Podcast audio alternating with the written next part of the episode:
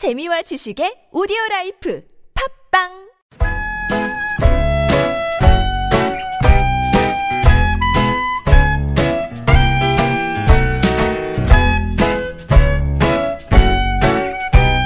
Now I've been accused of going hard. 메마른 마음에 산뜻한 문화의 바람이 붑니다. 이다혜의 책 그리고 영화.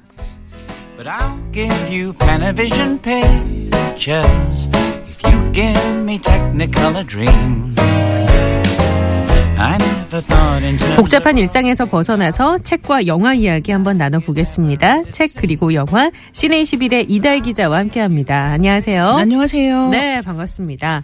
밖에 어때요? 추워요? 날은 괜찮아요? 오늘 제가 옷을 굉장히 두껍게 입고 왔는데요. 별로 안 춥네요.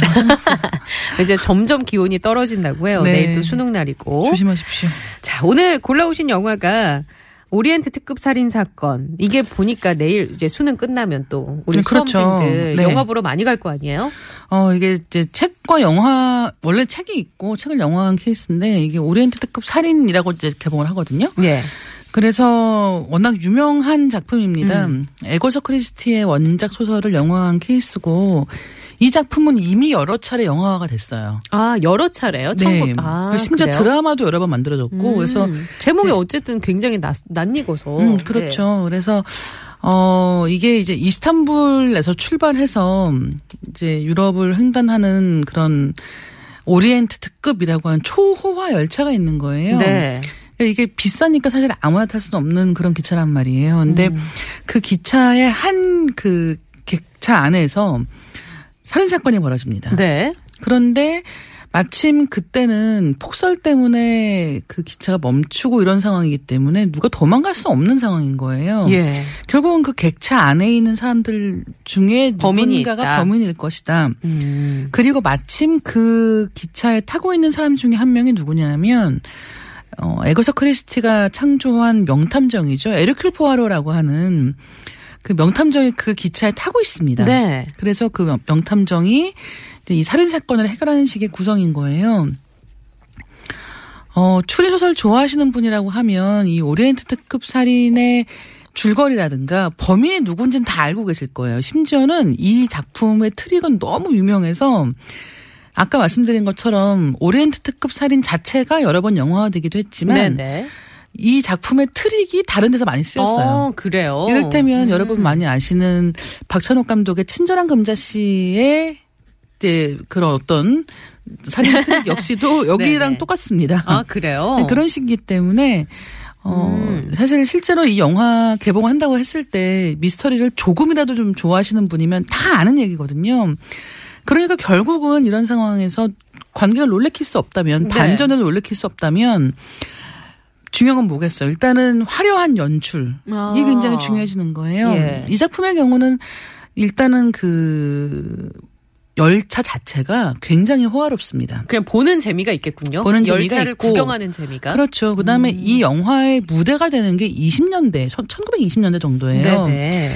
그때의 이스탄불의 모습이라든가, 아. 그다음에 그, 그 시기에 초호화 객차의 모습이라든가 이런 것들이 잘 재현이 됐어요. 구현이. 어, 사실은 재현이 잘 되는지 우리는 알수 네, 없죠. 그렇죠. 하지만 굉장히 멋지게 클래식한 음. 분위기로 연출이 되어 있고 이 영화의 감독은 배우인 케네스 브레너입니다. 아. 그래서 케네스 브레너가 그 동안은 영화 연출을 한다고 해도 주로 했던 게 뭐냐면 그 셰익스피어의 희곡 들을 영화화하는 게 굉장히 많았었거든요. 네.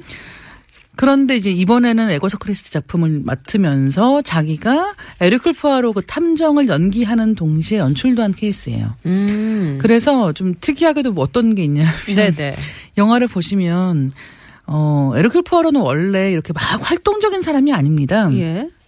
음, 잘난 척은 좀 하는데 이렇게 일테면 셜록 홈즈 같은 식으로 막 자기가 음. 뛰어다니면서 이런 스타일은 아니에요. 근데 케네스 브레너가 해석한 에르클 포아로는 약간은 셜록 홈즈 같은 데가 있는 아, 활동. 활동 적인. 예, 굉장히 활동적인 인물로 그려지고 있다는 점도 이 작품의 굉장히 좀 흥미로운 포인트라고 보시면 될 것 같고요. 배우들도 굉장히 좋아요. 케네스 브레너도 있지만 네. 그 외에도 이제 조니 뎁 같은 아, 경우가 예. 이 작품에서 에르클 포아로한테 처음에 이제 자기 신변보호를 좀 해달라라고 얘기하는 레쳇이라고 하는 인물을 연기하고 있고 그 외에도 주디 덴치라든가 음.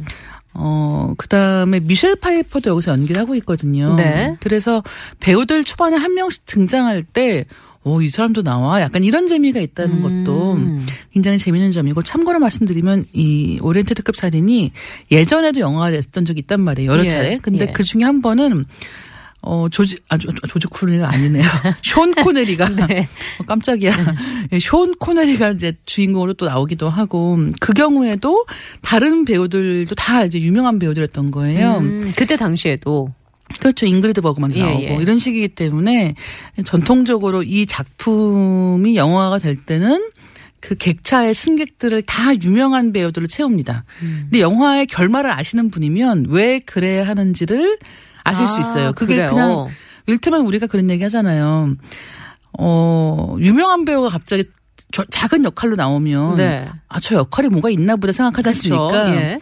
그냥 스쳐 지나가는 역할에 음. 유명한 배우들을 캐스팅하는 경우는 거의 없죠. 그러니까 이 경우도 왜 이렇게 연기 잘하는 걸로 유명한 배우들이 많이 나와야 하는가? 음, 이유가 있다. 라는 것을 이유를 나중에 보시면 아실 수가 있다. 단순히 그게 초호화 캐스팅이 그냥 이루어진 것은 아니다. 그렇죠. 음. 어, 그리고 또 한 가지는 이 영화의 그 신비로운 분위기를 더해주는 게 바로 음악입니다. 네네.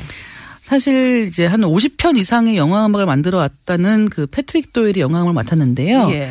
해리포터와 불의 잔, Sense and 음. Sensibility, 예. 햄릿 같은 작품들도 전부 다 패트릭 도일이 이제 맡아서 음악을 했는데요. 이 영화의 음악도 그분이 맞습니다. 맡았군요. 또 한 가지는 여기서 미셸 파이퍼가 등장한다고 하지 않았습니까? 네. 근데 이제 허버드 부인 역할을 맡았는데 영화 속에서 자기가 직접 노래한 Never Forget이라고 하는 곡을 여기서 부르고 있어요. 아 그래요? 네, 일단은 그걸 한번 듣고 음. 책 이야기로 넘어갔습니다. 예. 아우 이제 진행까지 노래 소개랑 진행까지 다 해주시면 저는 뭐 합니까? 알겠습니다. 노래 들을게요.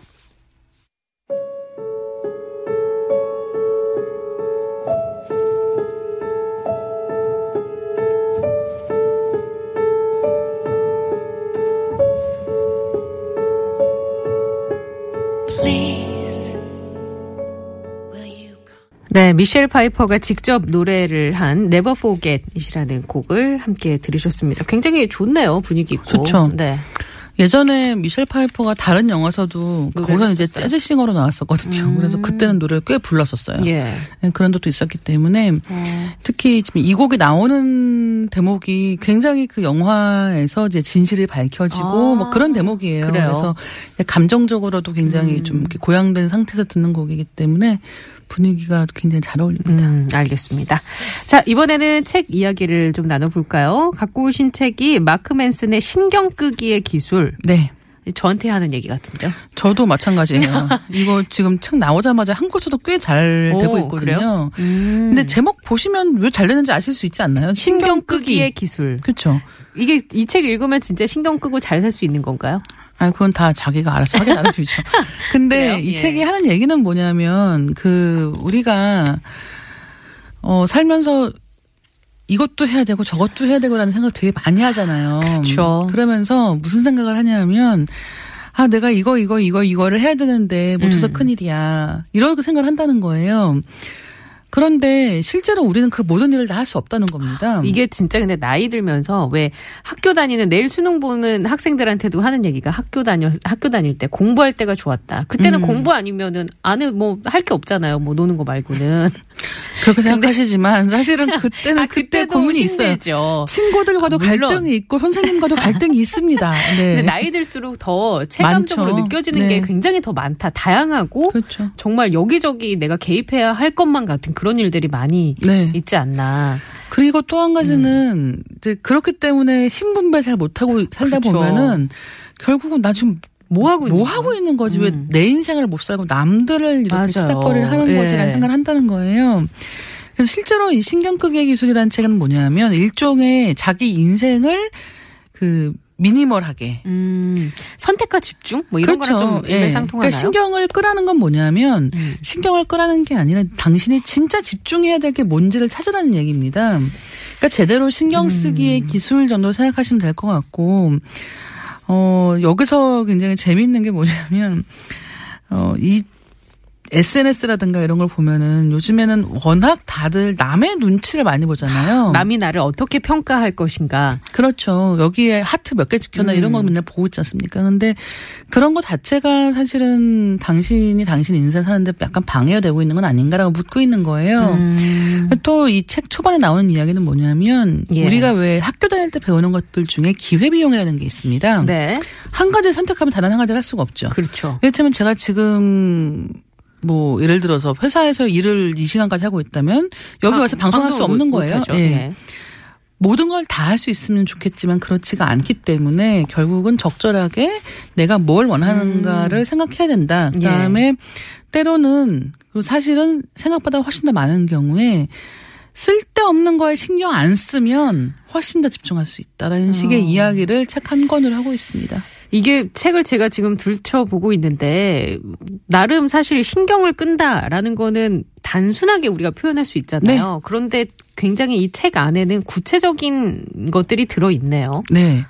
그러니까 어떻게 보면 노하우 전수도 많이 하고 있는 책이거든요. 근데 그 노하우라는 게 이 책에 이야기하는 거는 어떻게 보면은 이제 우리가 쉽게 생각할 수 있는 것들인데 어, 자기개발서들 있지 않습니까? 네네. 자기개발서는 어떤 식으로 책을 팔고 있냐면 당신한테 무엇이 부족하다라는 걸 판다는 거예요. 예. 그러니까 그걸 채우면 음. 더 완벽해질 수 있어. 그쵸. 더 나아질 수 이러이러한 있어. 거를 채우면 완벽해질 거라고 말을 하고 음. 있지만 사실은 그거는 그냥 불안감을 자극하는 것에 지나지 않는다라고 얘기를 하고 있는 거예요. 어, 그리고 또 한 가지는 SNS에서 남들은 다 너무 잘 살고 있잖아요. 그래서 이런 얘기가 나오는데 뭐 이번 주에도 여덟 명이 결혼을 했고 음. 그다음에 누구는 어디 여행을 갔고 SNS 하시는 분들 다 그쵸. 느끼시겠지만 예, 예. 다들 여행 가 있습니다. 근데 나는 집에 가서 맨날 청소하고 맞아요. 고양이 밥 찌들어 주고 있고. 네 그렇다는 거예요. 그런데 그러니까 그런 식으로 비교를 하면서 결국은 나한테 갖고 있지 못한 것들을 채우기 위해서 음. 안달복달 하게 되는 게 인생살이라는 것인데 그렇게 하지 말고 오히려 신경 쓰지 마라라고 음. 하는 이야기입니다. 보니까 여기 우리의 삶을 변화시킬 다섯 가지의 가치에 대해서도 네. 나와 있네요. 첫 번째 가치는 강한 책임감. 두 번째는 당신의 믿음을 맹신하지 않는 것. 한마디로 허세꾼이 되지 말자. 네. 뭐 이런 얘기인 것 같고. 세 번째는 실패. 네 번째는 거절. 거절도 잘 해야 한다. 네. 음. 마지막 가치는 내가 언젠가는 죽는다는 사실을 숙고하는 것이다. 그렇죠. 이게 이게 참 다섯 가지가 굉장히 중요하고 음. 특히나 제가 요즘에 많이 생각하는 건 거절하는 거거든요. 예. 그러니까 맞아요. 적절한 타이밍에 적절한 방식으로 거절하지 못하면 결국은 그 책임을 다 내가 떠맡아야 돼요. 근데 사실은 거절하기 힘드니까 그냥 아, 수용을 네, 네, 예, 예. 그렇게 했다가 나중에 굉장히 크게 문제가 생기는 경우도 있다는 거죠. 그래서 이 책에서 하는 이야기는 결국은 우리가 무엇을 끊어냄으로써 얻을 수 있는가에 대한 음. 이야기고 신경을 끈다라는 것은 더 잘 소중한 것에 집중하기 위해서다. 예. 라는 식의 이야기를 하고 있습니다. 신경 끄기의 기술은 어, 원하는 것이 무엇인가 라는 질문을 하는 게 아니라 반대로 어떤 고통을 견딜 수 있느냐에 음, 그렇죠. 대한 답이다. 그래서 이 저자의 이제 포인트가 굉장히 재밌습니다. 예. 인생은 원래 힘들고 고난에 가득 찬 것이기 때문에 잘 견딜 수 있는 것을 주변에 두고 살아야 된다는 거예요. 음. 견디기 어려운 것들로 채우면 정말 힘들어진다라는 이야기입니다. 다시 한번 저도 새겨야겠네요. 신경. 신경 끄기의 기술을. 사실 워낙 요새 자극도 많고 신경 쓸 게 많으니까 그거를 네. 좀 줄이면 예. 예. 이 책은 다른 말로 하면 그 요즘 한참 유행하는 미니멀 라이프라는 거 있지 않습니까? 통할 것 같아요. 그거의 네. 정신적인 버전이에요. 아, 그러니까 미니멀리즘이라고 하는 게 보통은 다 네네. 물건 없애는 거잖아요. 예, 예. 근데 그것을 만약에 우리의 정신 세계로 가져오고 우리의 생활을 시간을 조직하는 대로 가져오면 어떻게 될까라는 음. 그런 질문에 대한 답인 거죠. 알겠습니다. 1031번 님. 영화 설명이 너무 어려워요, 유유. 어떻게 하죠? 영화, 예, 이 영화는 사실 추리물이기 때문에 네. 워낙 반전이 유명하거든요. 그래서 그래서 그 얘기를 빼고 하느라고. 더 예, 그. 얘기를 빼야 되는데 사실 음. 어, 이 영화를 보실 분들께는 혹시 혹시 관심이 있으셔서 보신다. 근데 나는 이 내용을 모른다. 스포일러가 될 수 있으니까. 그러면은 그냥 가서 보세요. 아, 그래요? 검색을 괜히 하시면 음. 본의 아니게 스포일러를 당하실 확률이 아, 너무 높은 그래요? 영화입니다. 그냥 가서 보시라. 네. 라는 얘기 알겠습니다. 오늘 얘기 나눠봤는데 다음에는 다음 주에는 좀 영화를 쉽게 설명해 주시는 걸로 책 이야기 쉬운 영화를 가져오겠습니다. 알겠습니다. 예, 다음 주에 만나뵐게요. 고맙습니다. 네, 감사합니다.